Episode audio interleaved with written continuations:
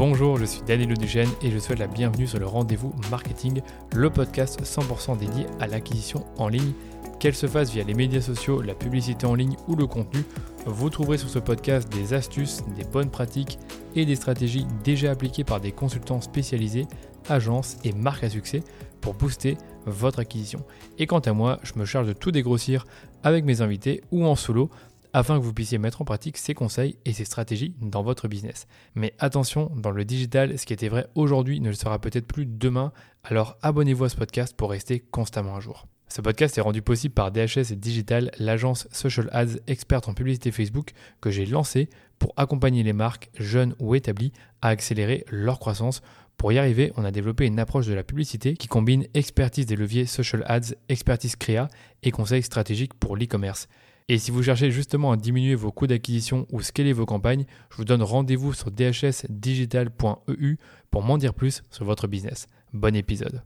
Pour la rentrée, j'ai choisi un sujet qui devrait bien vous parler si vous faites déjà de la publicité sur les médias sociaux comme Facebook, Instagram, Pinterest, Snapchat ou même encore TikTok.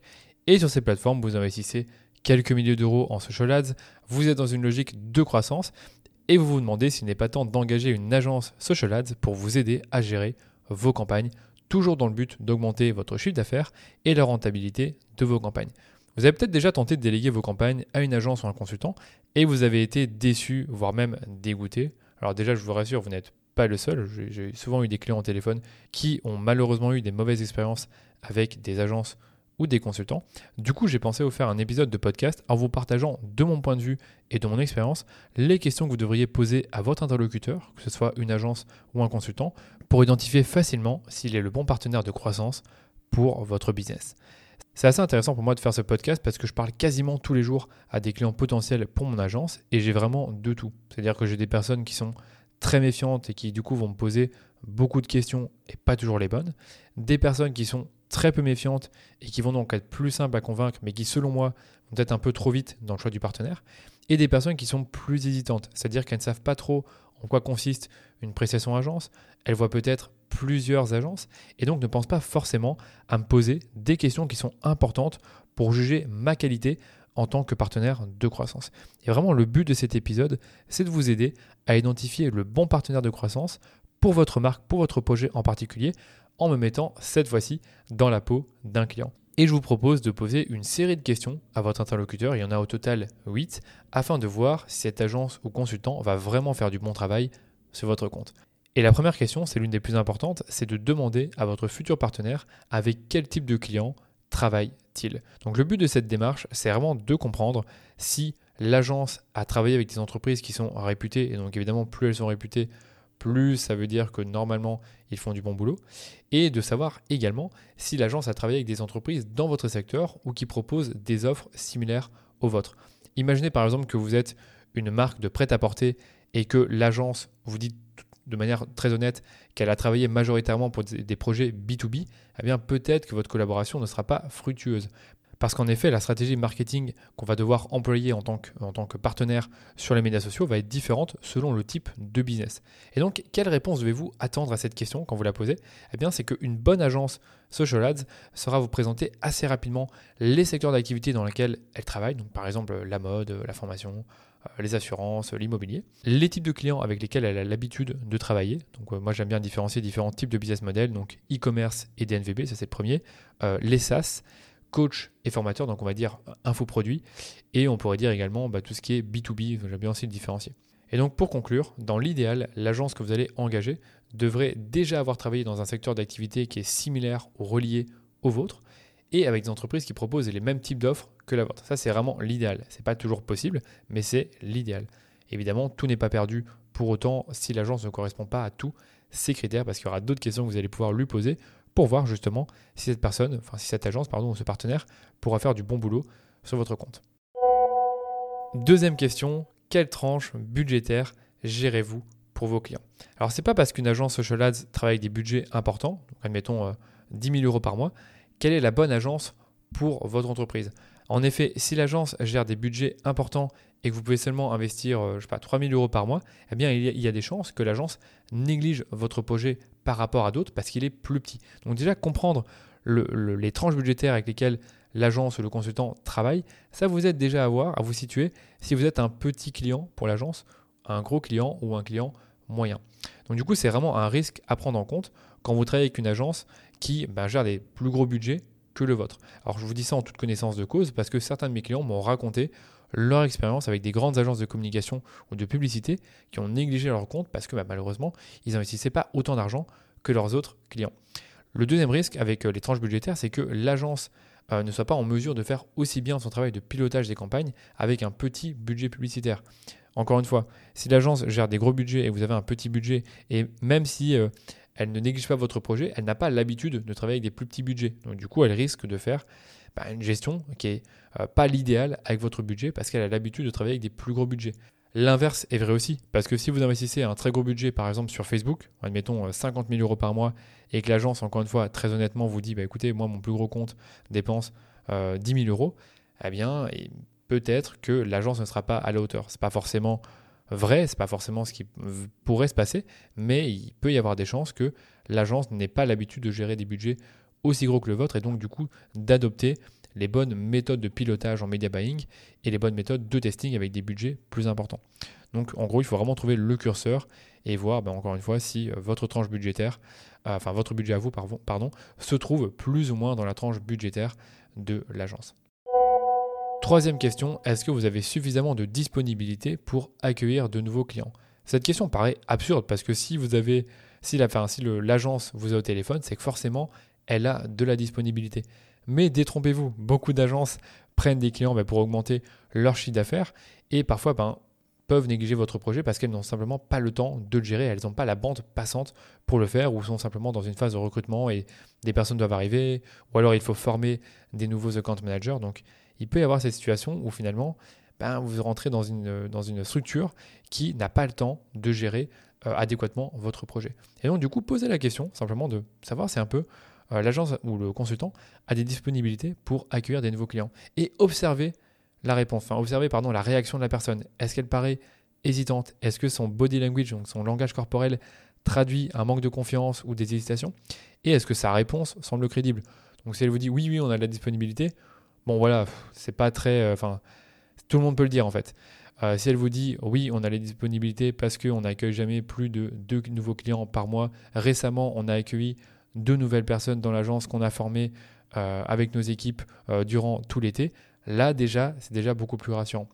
Ce que vous pouvez faire également, c'est reformuler cette question que je, que, je, posais ou poser encore d'autres questions à l'agence ou au consultant pour en savoir plus sur ses disponibilités. Je vais maintenant vous donner ces questions. La première, c'est combien de projets clients gérez-vous au sein de l'agence et vous êtes combien? Admettons que la personne vous dit on gère 20 projets et on est deux je peux déjà vous dire que l'agence est bien débordée. Deuxième question, sur combien de projets travaille un directeur de compte dans votre agence? Moi j'aime bien dire que la moyenne euh, en termes de projets gérés par une personne chez moi, c'est 8 projets maximum. Et encore c'est très relatif parce que si une personne gère par exemple deux gros comptes, en fait les, comptes, euh, les gros comptes pardon, comptent pour deux projets. Donc deux gros comptes en réalité ça fait quatre projets.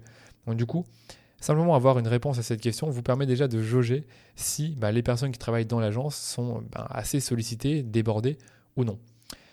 En, sachant que plus la personne travaille sur des projets, bah, moins elle aura de la disponibilité pour votre projet à vous. Une autre question que vous pouvez poser, c'est simplement de demander combien de nouveaux clients accueillez-vous chaque mois en général. Et plus l'interlocuteur accueille des nouveaux clients par mois, plus ça veut dire que c'est une agence qui est en croissance, euh, dans laquelle ça bouge beaucoup. Et quand ça bouge beaucoup, parfois, il y a un peu de chaos et c'est risqué de s'engager dans un projet où il y a trop souvent des nouveaux clients bah, qui rentrent dans la structure et donc parfois votre projet pourrait être négligé. Et une dernière question que vous pouvez poser pour juger la disponibilité de votre interlocuteur, c'est de lui demander combien de nouveaux clients euh, il accueille ou elle accueille chaque mois en général. En gros, plus l'agence ou le consultant accueille de clients euh, chaque mois, plus ça veut dire que les disponibilités sont réduites, plus ça veut dire qu'il y aura un peu de chaos, parce qu'il y a toujours des nouveaux projets à accueillir, donc ça prend du temps d'onboarder un nouveau client. Donc moi je trouve que normalement la personne devrait vous répondre de manière très honnête, on accueille, euh, par exemple trois nouveaux projets maximum par mois. Ça je trouve ça toujours rassurant, euh, en sachant que trois nouveaux projets par mois pour une agence de 20 personnes, ça va. Euh, c'est même, peu je trouve. Mais pour une agence de, de 5 personnes, en accueillir 3 par mois, c'est déjà pas mal. Quatrième question à poser avant de recruter une agence social ads, c'est bah, justement quelles sont les plateformes social ads sur lesquelles vous travaillez? Donc vous voulez vraiment comprendre si l'agence en question va être capable de gérer vos campagnes sur plusieurs canaux et si elle va bien le faire. Donc quand je parle de canaux, je parle de Facebook et Instagram dans un premier temps, ça c'est la, la, régie, on va dire, la plus connue en social ads. Puis après on a Pinterest, Snapchat, TikTok. Et en fait, vous voulez vraiment comprendre si l'agence sera capable de gérer vos campagnes sur ces canaux. Donc la question, c'est vraiment de savoir s'ils ont l'expertise. Donc déjà, de savoir que l'agence a des, certifications ou des, euh, euh, des, badges, par exemple Meta Business Partner, c'est déjà rassurant. Après, vous pouvez également poser les questions euh, à l'agence ou au consultant en lui demandant, bah, tiens, est-ce que tu as déjà fait des campagnes TikTok Ads pour tes clients? Si oui, quels ont été les résultats? Est-ce que tu as vu des différences importantes avec Facebook et Instagram? Et vous pouvez poser exactement les mêmes questions pour Pinterest et Snapchat. Vous pouvez également aller plus loin en demandant à la personne quelles sont les plateformes qu'elle conseillerait pour votre marque. Admettons par exemple que vous êtes une marque de chaussures pour hommes qui ont euh, plus de 35 ans. Voilà, je un exemple très, très simple pour, pour comprendre. Bien évidemment, si l'agence vous conseille euh, de faire des campagnes sur TikTok, sur Pinterest et sur Snapchat, pour moi, ça n'a pas trop de sens parce que sur Pinterest, c'est principalement des femmes. Sur Snapchat, c'est une audience très jeune.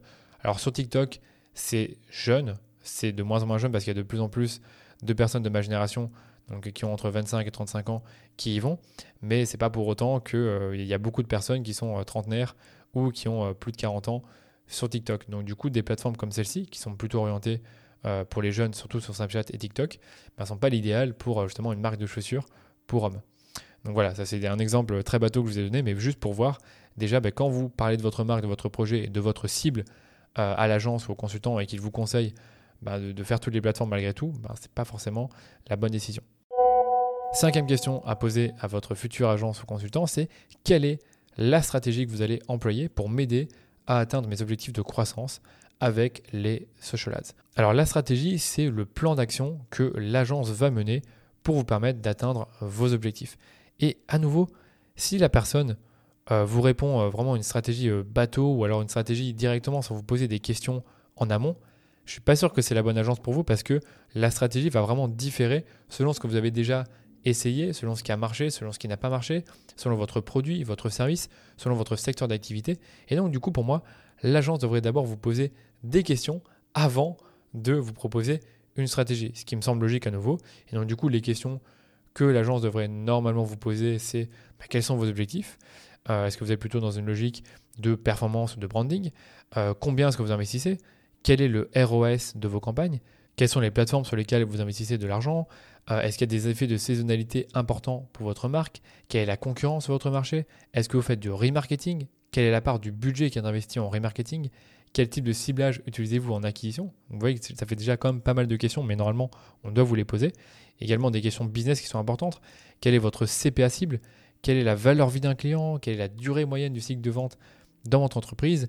Et à quelle fréquence vos clients reviennent acheter sur votre site web. Donc déjà, si l'agence ou le consultant vous pose toutes ces questions au téléphone, c'est déjà une très bonne chose. Mais si en plus, elle vous propose un audit gratuit pour justement lui permettre bah, de répondre elle-même à ces questions et vous faire des recommandations appropriées, donc de définir une stratégie euh, d'acquisition sur les différents euh, canaux pour votre marque, eh c'est beaucoup plus rassurant. Et en fait, pour moi, je pense que toute agence qui, euh, ou consultant qui veut travailler ou qui, euh, souhaite travailler pardon, avec euh, une entreprise devrait auditer son compte, soit gratuitement ou soit de manière payante, mais dans tous les cas, elle devrait auditer le compte pour déjà voir si elle peut apporter une certaine valeur ajoutée et avoir une stratégie différente de celle qui a déjà été employée. Donc ça, c'est pour la cinquième question. Donc soyez attentifs aux questions justement que l'agence vous pose en retour et si elle vous propose justement un audit de vos campagnes. Sixième question, qui est également importante, en fait elles le sont toutes, hein, je, vais, être honnête, c'est est-ce que vous prenez aussi en main la partie créa de mes campagnes? Donc vos contenus créatifs, donc les images et les vidéos de vos pubs sont euh, sans aucun doute l'élément qui détermine la réussite de vos campagnes, hein, vous le savez. Meta et les autres plateformes sociales ont tendance à faciliter la création technique des campagnes, donc le choix des audiences, la gestion du budget et des enchères, la gestion des placements, tout ça, Meta le gère très bien pour vous et même euh, Pinterest le fait déjà aussi bien de ce que j'ai pu voir. Mais ce qui fait vraiment la différence, ce sont les créas que vous allez produire et la stratégie de testing que bah, l'agence va mettre en place pour identifier les meilleurs créas et les produits qui se vendent le mieux, pour ensuite décliner euh, un maximum les contenus qui ont le mieux performé. Et donc, lorsque vous discutez avec une agence ou un consultant, bah, posez-lui ces deux questions. La première, c'est est-ce que vous allez réaliser les contenus de mes publicités? Et donc là, ce que vous voulez savoir, si est-ce que l'agence sera en mesure de le faire et donc de demander justement bah, de montrer quelques réalisations? Nous, par exemple, on a un portfolio que j'envoie systématiquement à chaque client potentiel pour qu'il puisse voir nos réalisations. J'envoie également euh, un deck avec nos best case créa, donc c'est-à-dire en gros euh, bah, nos meilleures réussites et les, ROS qu'on a obtenus euh, pour certaines créas qu'on a développées pour nos clients, en tout cas pour ceux qui ont accepté qu'on le fasse, et aussi ben, de demander à l'agence, au consultant, ben, ce qu'ils pensent de vos créas actuels, donc comment est-ce qu'ils pourraient les améliorer? Une autre question que vous pouvez également poser, qui n'est pas la plus importante, c'est est-ce que vous allez écrire le texte de mes publicités? Moi, ce que je réponds souvent quand on me pose la question, c'est ben, en fait, ça dépend. Si vous êtes très attentif aux mots qu'on va employer dans les publicités, on vous conseille plutôt d'écrire les textes et nous on les, on, les vérifie et on voit si on peut les améliorer. Si vous êtes à l'aise avec le fait qu'on écrive les textes pour vous et que vous n'êtes pas trop, euh, on va dire, regardant sur euh, les mots employés et que vous nous dites exactement quelles sont les choses qu'il ne faut pas dire et le ton qu'il faut employer, ah ben, sur le coup, on va écrire les textes, on vous les fait vérifier. Et une fois qu'ils sont vérifiés, eh bien, on va lancer les publicités. Voilà, dans tous les cas, demandez à l'agence si elle peut réaliser le contenu des publicités et écrire le texte. Et si elle peut réaliser les contenus, ben, de vous montrer des réalisations. Et si possible, hein, c'est vraiment l'idéal, euh, quels ont été les ROS, donc les, retours sur investissement des créas qui ont été produites. On arrive déjà vers la fin de cet épisode avec la septième et avant-dernière question euh, qui est importante de poser, je dis toujours important, de poser à l'agence ou au consultant, c'est quel est votre système de reporting et de mesure des résultats? Alors, à ce stade de la conversation, si vous avez posé toutes les questions que je proposais euh, juste avant et que vous avez eu des réponses qui vous semblaient cohérentes, eh bien, vous avez déjà beaucoup d'informations pour faire votre choix. Mais tout n'est pas terminé parce que vous devriez aussi demander à votre futur partenaire de croissance comment il va mesurer les résultats et vous les communiquer d'une façon transparente, d'une manière intelligible et compréhensible pour vous. Parce qu'il n'y a rien de pire que de travailler avec un partenaire qui ne sait pas bien vous communiquer les résultats et que quand il vous les communique, vous ne comprenez rien. Et chaque agence va avoir un système de reporting qui lui est propre. Et l'idée, c'est vraiment de lui demander bah, à quoi ressemble son système de reporting. Est-ce que ce sont plutôt des rapports qui sont sur un data studio, donc euh, des rapports automatisés en temps réel avec des graphiques? Est-ce que c'est plutôt des, rapports Excel qu'on vous envoie chaque mois? Est-ce que ce sont plutôt des rapports écrits par email? Euh, Qui va présenter le rapport? Euh, À quelle fréquence on me le présente? Quand est-ce qu'on me présente le rapport? Alors ce que je peux déjà vous dire d'expérience, c'est que normalement on est censé vous présenter un rapport tous les débuts de mois ou tous les fins de mois, enfin normalement c'est les débuts de mois, tous les débuts de mois avec une analyse et des recommandations. Ça c'est vraiment l'idéal. Après si vous êtes un plus gros poisson et que vous investissez par exemple 50 000 euros par mois, en toute logique l'agence devrait vous proposer des rapports quasiment hebdomadaires parce qu'il bah, y a tellement de budget investi que bah, il faut constamment faire un point sur les performances. Et pour terminer, ce que vous pouvez faire également, c'est de demander un rapport anonymisé euh, d'un de leurs clients ben, pour voir justement à quoi ressemblent les rapports. Moi personnellement, c'est quelque chose que ça ne me dérange pas de le faire, d'envoyer un rapport anonymisé ou des captures d'écran d'un de nos rapports Data Studio. Et puis ben, ça permet à la personne euh, avec qui je discute ben, de voir à quoi ressemblent nos rapports. Et la dernière question, qui est vraiment très simple hein, sur le coup, c'est est-ce que vous pouvez nous garantir des résultats et si oui, en combien de temps? Alors déjà, je vous dis le, genre de réponse que vous ne voulez pas entendre, c'est euh, oui, nous pouvons vous garantir des résultats et doubler votre chiffre d'affaires en trois mois, comme vous me l'avez demandé. Bon, là, sur le coup, je suis un peu ironique, mais euh, en, gros, une agence qui vous promet, euh, qui vous fait des promesses trop, trop irréalistes, c'est jamais bon. mais d'un autre côté, vous devriez aussi vous méfier des agences ou des consultants qui vont offrir trop peu de garanties ou qui sont trop peu confiants dans la stratégie qu'ils proposent ou dans bah, le simple fait qu'ils vont avoir des résultats pour vous. Parce que ça va traduire ben, un manque de confiance dans leurs compétences. Donc en théorie, une agence ou un consultant qui a de l'expérience et qui a réalisé une analyse préliminaire de vos campagnes via un audit est en mesure d'estimer ben, une augmentation de la rentabilité ou du chiffre d'affaires grâce euh, ben, à, leur, euh, leur, conseil et leur accompagnement, mais sans forcément le promettre. Moi, c'est ce que j'essaie de faire, c'est toujours un, peu identifier euh, l'augmentation potentielle sur le compte et d'estimer une probabilité. C'est pas facile de le faire, mais j'essaie toujours de le faire quand on me le demande parce que je pense que c'est la moindre des choses bah, de pouvoir en quelque sorte estimer l'apport qu'on peut avoir sur le business de la personne. Voilà pour cet épisode. J'espère que toutes les questions et tous les conseils que je vous ai donnés dans cet épisode bah, vous aideront à choisir le bon partenaire de croissance pour votre business le moment venu. Hein, c'est peut-être pas pour maintenant, mais vraiment prenez le temps de poser ces questions, observez les réponses essayez de voir si c'est cohérent, surtout avec tous les conseils que je vous ai donnés. Normalement, vous allez pouvoir vite déceler euh, les personnes qui vous mentent ou qui exagèrent un tout petit peu les choses. Et évidemment, si vous voulez vous-même poser ces questions ou recevoir un audit de votre compte publicitaire, vous pouvez m'envoyer plus d'infos sur votre projet. Il vous suffit juste de vous rendre sur la page dhsdigital.eu slash audit et remplir le petit formulaire de contact que vous allez voir sur cette page. Si l'épisode vous a plu, n'hésitez pas à nous laisser une note 5 étoiles sur Apple Podcast ou sur Spotify parce que ça nous aide à faire connaître ce podcast à de nouvelles personnes de manière totalement organique. Merci encore pour votre écoute, je vous souhaite une très bonne rentrée et on se dit à très vite pour un nouvel épisode du Rendez-vous Marketing.